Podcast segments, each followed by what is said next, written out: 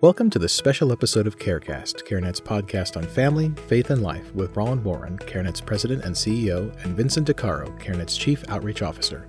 CareCast and more pro-abundant life commentary can be found at care-net.org, where you can watch videos, download ebooks, and subscribe to the Abundant Life blog.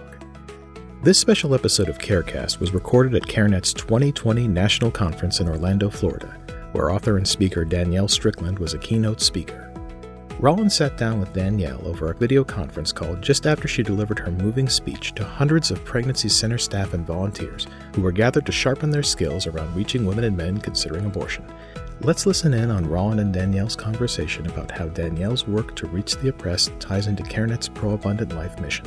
Thank you very much. I know it's probably difficult for you to see what was going on there, but... yeah, I heard the curtains and the piping fell down. Yeah, I was going to say, you just knocked the place over. You knocked came in like the Holy Spirit and just like tore up stuff.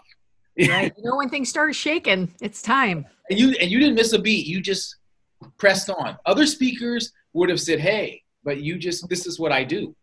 You know, of course. Yeah, of course. I didn't know what was going on. So that was easy. I know. Great. I know. Well, you started off with the conversation about your history with the Salvation Army and I think the term you used was aggressive compassion. Yeah. And I just, as we kind of talk about things and it's just kind of amazing for you to be joining us at the conference and also doing this follow-up. I just love that. I love that concept. I love when two words come together that seem, that are sort of dissimilar. I mean, you don't hear about that, aggressive, right. Aggressive compassion. I mean, it's not a term that you really hear. And I'd love you to just kind of unpack that a little bit more in terms of, what you mean by that and how you live that out practically. I just love it. I'm going to steal that shamelessly. So yeah, go for it. Steal it shamelessly. 'Cause I actually got it from Jesus, right? So, yeah. The actual word compassion, of course, is a very aggressive word. So This is what's really interesting. There's a fantastic sermon series and little article by Martin Luther King Jr. that explains this really well, the dynamics between love and power and how the force of God's love is love and power personified together, right? Brought together. So he said that oftentimes we think of things like love as this sort of sentimental, anemic kind of thing going on, acceptance thing. And then power is this like forceful, strong thing. And we separate those things. And he says in the person of Jesus, of course, we see those two things coming together. And the biblical word for that is compassion. So it's this love, but it's also forcefully done. It's like invading where there's unlove. And so those words, aggressive compassion, are really just the word compassion should describe that. But I don't think we usually see it that way. Yeah. Yeah. That's a very interesting concept. Well, maybe you may not know this, but CareNet, this compassion is a word that's very significant in terms of what we do. I mean, one of the things that's like clear, even in our, and how we talk about our, our mission in terms of what we do, we, offer compassion, hope, and help to those at risk for abortion. So you hear that word a lot, and it's really modeled after what Christ did. I mean, when he met people, the first thing he did was he offered compassion, which gave them hope, and then he helped them. That whole thing. And so I've talked about that quite a bit, just in terms of how I kind of communicate with people on this as well. And one of the insights God gave me was sort of this notion around love and the fact that love is compassion and truth in balance. And like those two things together. And you see that with Christ. I mean, so you share the truth with compassion. If you won't share truth, then even if you're compassionate, it actually is not love. Right. And if you share the truth and you don't have compassion, well, then it's not love. And those things together. And I think the thing with compassion for me that God kind of put on my heart that it is an action word, the kind of Latin word com, which is with, for my Latin I took years ago, and then passion is, to your point, sort of an action word. And if you don't have truth linked with compassion, then what ends up happening is your compassion basically devolves into sentimentality, where you're saying to someone, it's anemic. Be well and be fed. So I feel sorry for you. Yeah. But you're not really compassionate for them unless you take some action.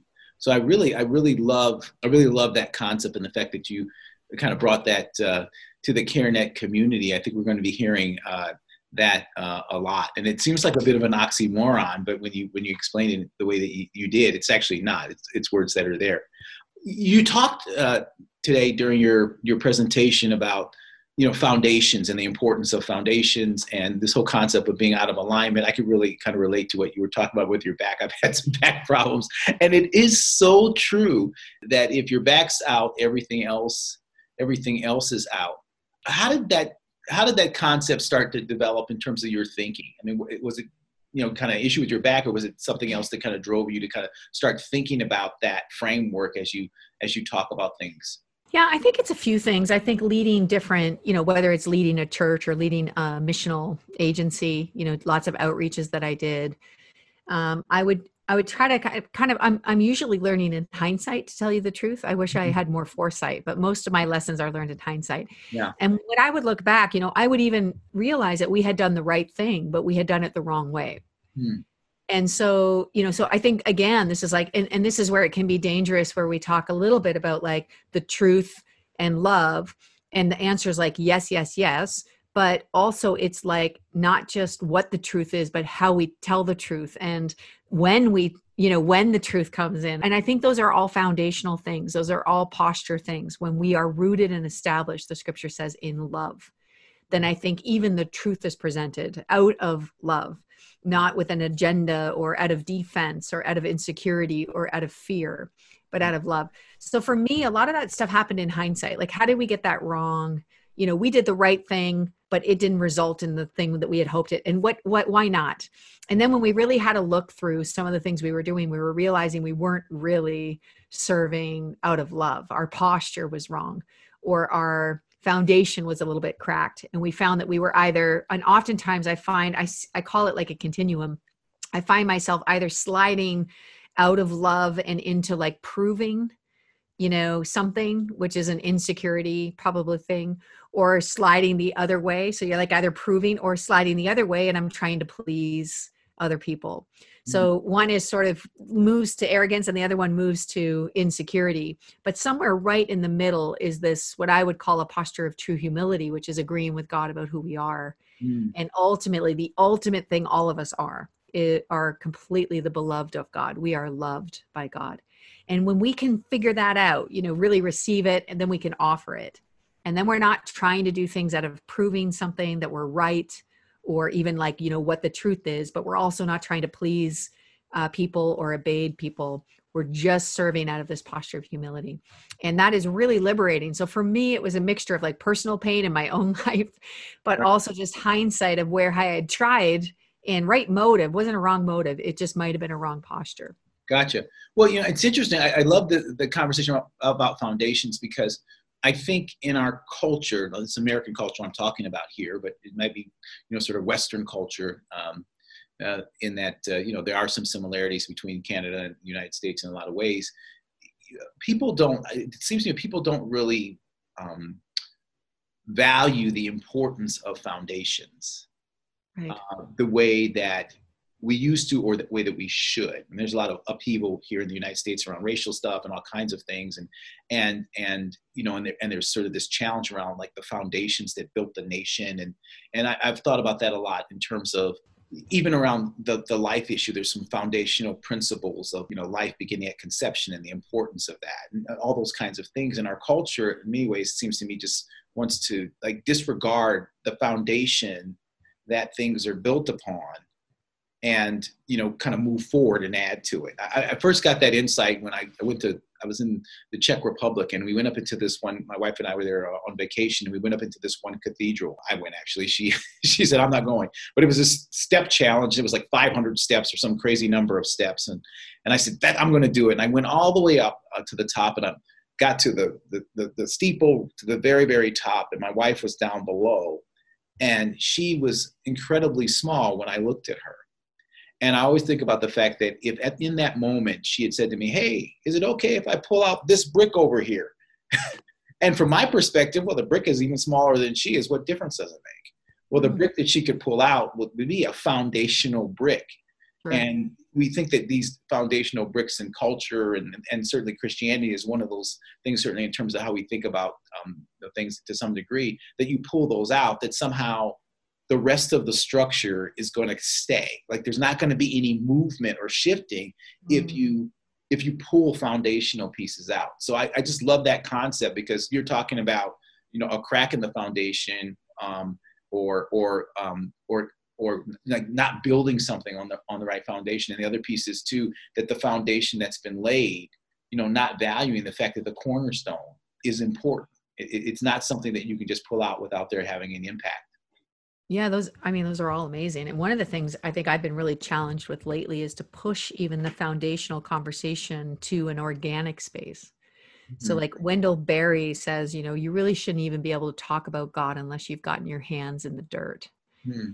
And this is a really interesting, season in a generation that's hungry to get back to sort of organic, you know, grow your own food. So if you're ever like with a farmer or someone who grows their own food, they know exactly what you mean by foundation, but they're not thinking in brick and mortar that doesn't change, but they're thinking in like concepts of land, right? They're thinking in like the healthiness of the dirt and like the seed that you plant. So, and this of course is the image of a foundation that God built in the creation of all things, right? It was a living foundation. It was alive.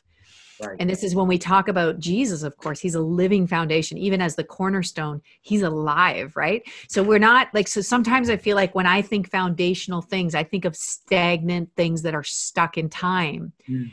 But I found it to be so much more challenging to realize that what if it's a living thing? You know, this foundation is alive and it's organic and it's changing, but in the way that it's renewing the earth and growing beautiful things. So just that idea of getting ourselves rooted and established in the living foundation, because, you know, plants will get what they need for the season that they're in and they'll change shape and they'll change. So again, then we're not stuck in these like things that we have to undo or shape or, you know, scrape it all back, but we're actually living out of this living foundation who is Christ. And then things can, different colors emerge, different plants, you know what I mean? There's all these different things. So I feel the garden image is a powerful way to think about foundation differently. Good. But hopefully well, right? And then it also goes really well with life, doesn't it? Because for life to flourish, you know, the seed has to be planted in this fertile ground, like, and someone has to till the ground and pull out the weeds. And, you know, there's all these beautiful images of what life work looks like. Yeah. And, you know, and that's one of the concepts that we have in terms of the foundational, you know, documents that formed the United States. And this whole notion of life, liberty, and the pursuit of happiness. And I think on the abortion debate, one of the things I always try to point people to is that, you know, people who are marching and doing various things right now in our culture, and the marching and protesting is about liberty and the pursuit of happiness primarily. But if you don't have life, liberty and in pursuit of happiness matters little. So that's one of the things I found that's very ironic, that many of the people who are marching for liberty and the pursuit of happiness, so to speak, yes, are not also advocates for life. In fact, they're the contrary of that. And so life is a foundational thing. If you don't have life, you don't have to have a conversation about liberty or the pursuit of happiness. They're irrelevant. And the fact that that people have disconnected that foundational principle that we should be protecting life in all its forms from these other two pieces, I think is pretty significant. The other thing that you said that just kind of really struck me that I just loved is this concept about fear as a currency of oppression. And it's again, and you didn't say fear is the currency of the oppressor per se. You said of oppression. Yes. Unpack that. Can you talk a little bit about that? I think that would be very interesting for people to kind of understand that concept, because I think that is a big idea. Yeah, that was a game changer for me in terms of how I viewed oppression, because I think it's so easy to go like they're oppressors and then these guys are oppressed, and not realize that those cycles are actually, we're all caught in the same cycle. Yeah. So, I mean, this is true. If you think of something totally outside of our wheelhouse, like where it's like, you know, one of the great oppressions of the Western world is obesity. Mm-hmm. And then one of the great oppressions of the, you know, developing world is hunger. Mm-hmm. And you realize, you know, you're caught in this web of interconnected oppression, that the oppressions are connected. Mm-hmm. And we're all sort of oppressors and oppressed in this thing called oppression. And I think that I never really understood how central fear was to the enemy's work to destroy, to oppressing people. One of the great descriptions of Jesus that I love in the New Testament is when they say that Jesus came to destroy the works of the devil. It's one of, I think it's just the coolest business card ever. What do you do? I destroy the works of the devil. What do you do? You know, right. I always wanted to make that up. Just give it to someone on a plane. I thought it'd be fun. But the word destroy there is ruach. It actually means to unravel. It's like if you think about a wool sweater and you're just pulling on that thread that's loose. So Jesus has come to unravel the oppression of the enemy, like how the enemy has wrapped the world in oppression. And so there's something beautiful about even like every single act that we do that is not participating in fear. So every single act that we do that is love, you know, that is hopeful, that is like outside the realm of fear. We're actually undoing this oppression, this cycle of oppression that's kind of wrapped itself around our minds, around our world, around our actions and behaviors. So I every time I sense, and I mean, this is really, you need to get to a place where you're willing to identify where your fear is, because again, you can be doing the right thing, but for the wrong reason. So if you're doing the right thing out of fear, even if you think you're doing the right thing, even if you are doing the right thing, you can still be participating in an oppressive cycle. Yeah. So I think it's really important to become aware, what is your motive? Like what is actually motivating you either to do or not do what it is that you're doing. I think especially in these days with COVID-19 and sort of this polarized conversation in your country, in America, where everybody's either on one side or on another side, and you're making decisions even on what side you're on, often based on fear. Yeah. And I often think if you're making those decisions based on fear, like I'm not saying you shouldn't make a decision. I'm just saying if you're doing it out of fear, you are just contributing to more and more oppression. Yeah. So really having like, what are you so afraid of? You know, just having that conversation. What are you afraid of? Naming that fear and then asking God, the God of perfect love who can drive out that fear, to motivate you to participate in a different way. Yeah. No, I think that's really fascinating. And a couple of things that really jumped out to me that links to some things that God had put on my heart as I've talked about, you know, our issue. And certainly I've had some conversations about race because of, like, I'm a black man. So, you know, I get into those. That helps. Yeah. But, you know, one of the things that really struck me when you said that is that tying back to Jesus, this understanding that fear being, you know, fear is the currency of oppression, and the fact that you have oppressors and those oppressed. And when you see Jesus's ministry, he had a call for both the victimizer and the victim. Yes. In fact, you know, his last acts on the cross were actually saving victimizers. Yes. The thief on the cross, not the wrongly accused thief on the cross, but the thief on the cross, right? And then the last act being, Father, forgive them, for they know not what they do. You know, so, you know, that whole notion that Jesus could see this commonality, right? And so, you know, it's this notion that the adversary is an adversary who trades in oppression. Yes. And so he saw that aspect in both those who were the oppressor and the oppressed. And it was a common, and being able to do that, getting to that point where you can look out in humanity and you can look at someone who's being trafficked and actually see a commonality between the trafficker and the one trafficked. Yes. They're both caught in the oppression. Yes. All caught in oppression. And they're all, and this, yeah, this was mind blowing for me also. And this might be helpful too, in some of the work that you're involved in the scriptures, where it says that Colossians 1:21-22, it was my life verse for years. I never saw this until recently, which I think is hilarious. You can memorize and say something over and over again and not really get the fullness of it. But it says this: once I was alienated from God and I was an enemy in my own mind because of my evil behavior, but now Christ has reconciled me through his physical death on the cross to present me holy in his sight, without blemish and free from accusation. It's a beautiful, beautiful life verse. What I never really understood before is that I read it again. Once I was alienated from God and I was an enemy in my own mind. Think about that for a second. I was an enemy in my own mind. And this is what I suddenly realized. A lot of this was in reconciliation work that I've done, but God has no human enemies. He has no human. He's not mad at humanity. He's not mad at any of them. No matter what side of the debate you are on pick a subject, he's not mad at you. He loves you and has come to free you. So this is this idea that God is mad. He has enemies, but they're not human. Right. His enemies are the spiritual forces of darkness, an enemy and the oppressor that is behind all of the thing. So as soon as you get that I really honestly believe that I was an enemy of God because of my evil behavior, but I was never an enemy of God. God never looked at me and saw, oh, she's not, she's an enemy of mine. He has no human enemies.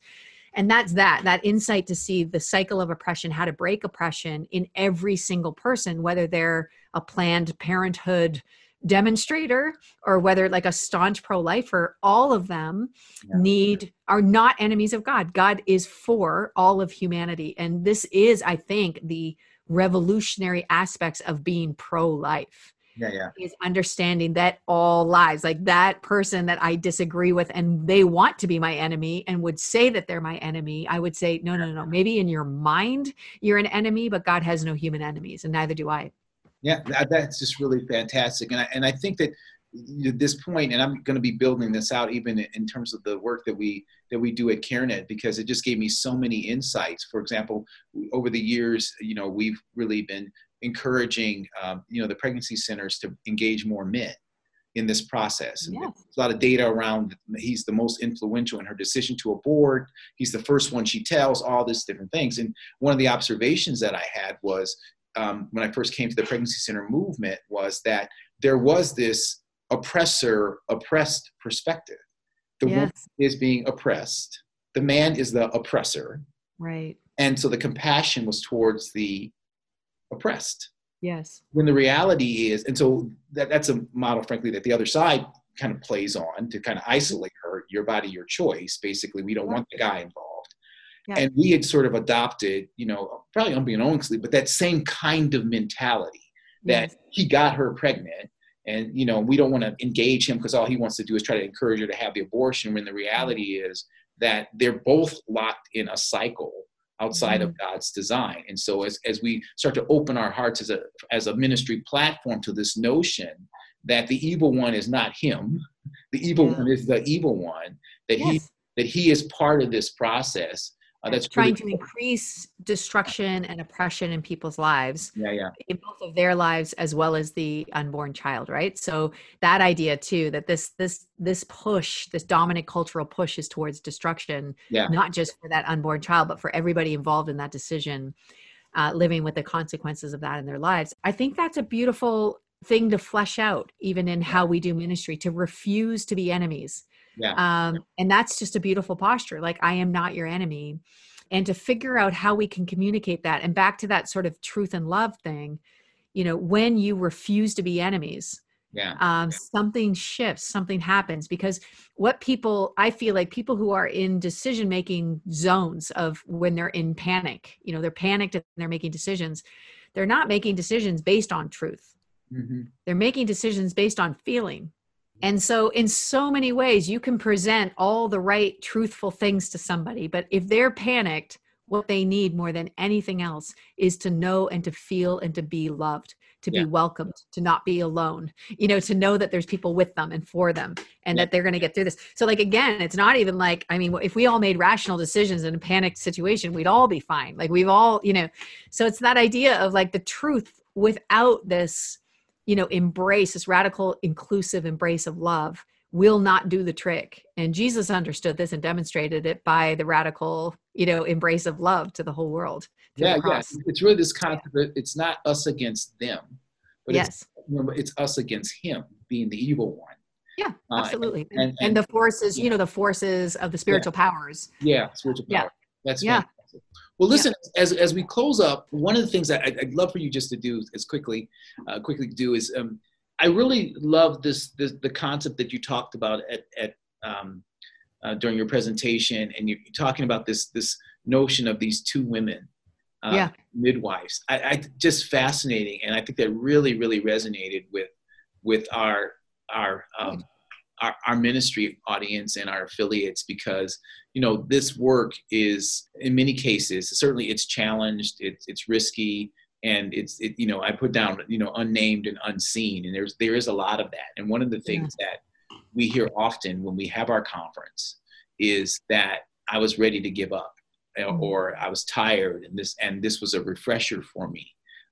Just refreshed me and motivated me and encouraged me. So I just thought that was such an amazing way of looking at that story and really fleshing that out for us. When did you get that insight?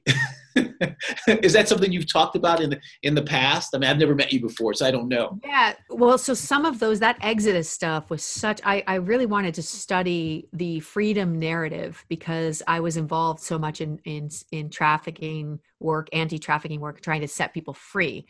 And so, and then even just cycles of sexual exploitation of women that I've been working with, trying to get out of that, and just the cycles of that. And I just realized I didn't really have the theological undergirdings of like, what is the freedom narrative in the scriptures? And of course, Exodus is the big one, isn't it? It's a meta narrative of God. So I just sort of deep dove into the scripture of the Exodus to learn myself about this narrative. What am I learning from this? And then out of that study came a book called The Ultimate Exodus. And some of those thoughts are in that book, a little bit more fleshed out. I was so committed to the Exodus story, I named my youngest son Moses. Wow. You know what I'm saying? So like, it's in me, this idea of like, let my people go.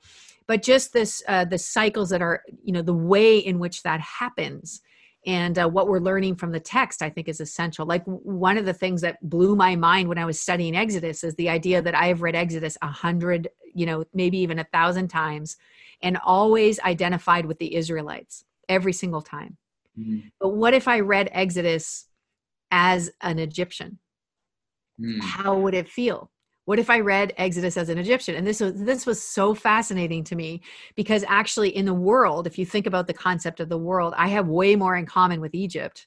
I'm part of a dominant people group with wealth and privilege, and literally slaves make my clothes. I mean, whether or not I want to see it or not, that's irrelevant, but that's what's happening, And what would I do if, when a Bangladeshi woman or a child came into my bedroom and said to me, would you let my people go? What does that sound like, and how does that resonate with, and then would I be willing, and what would it cost me to do so? And so those ideas were just so mind boggling to me. And it reminded me that this narrative of freedom, is God's ultimate plan for the world. He wants all of us to be set free. Mm-hmm. And so anyway, that's where that comes from. And I could preach on Exodus all day long, but that was just chapter 1, right? That's not even 1:15. We didn't even get to the end of the chapter.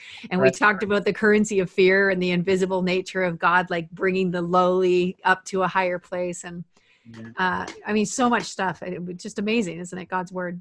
Well, I just got your book, and right before I came to conference, haven't had a chance to read it yet, but I'm looking forward to doing that. And it's certainly a theme that resonates with the work that CareNet does. I mean, both locked in bondage and this whole notion of freedom and being free indeed, and that piece is so significant and so important to us. So listen, I just again want to thank you so much for speaking to our group today. Absolutely blessed them. You made them laugh. I don't know if you could hear all that, but I couldn't hear the laughter. I just tried to laugh myself to try to insert laughter here. I know. I've done presentations that before, but you really struck a chord. I was watching people taking copious notes, and I certainly was doing the same as well. So, right. One thing I wanted to just say really quickly is if that posture prayer is helpful to people and they want it, so that's often after I present that, sometimes people are like, where can I get that? Okay. There is a website just for all of that is free. Those postures, those prayers, they're all available for free at a website called infinitumlife.com. Okay. Great. So it's really hard. It's Latin for boundless, actually, infinitumlife.com. So if that's helpful to people, they can Google Infinitum Life and go and all of those prayers and postures are there if that's helpful to keep people's foundation solid. Yep. Great. Well, thanks so much, Danielle. I really, really appreciate it. And hopefully this won't be the last time that we chat. Yeah, I hope so. God bless you guys. And I hope the rest of your time goes amazing. Thanks very much. Okay. Bless you. We hope you enjoyed this episode of CareCast. For more pro-abundant life commentary and practical resources, please visit care-net.org. There you can subscribe to the Abundant Life blog, giving you access to videos, ebooks, podcasts, and other resources to help turn your pro-life passion into pro-abundant life action. Until next time, we pray that God blesses you and yours daily.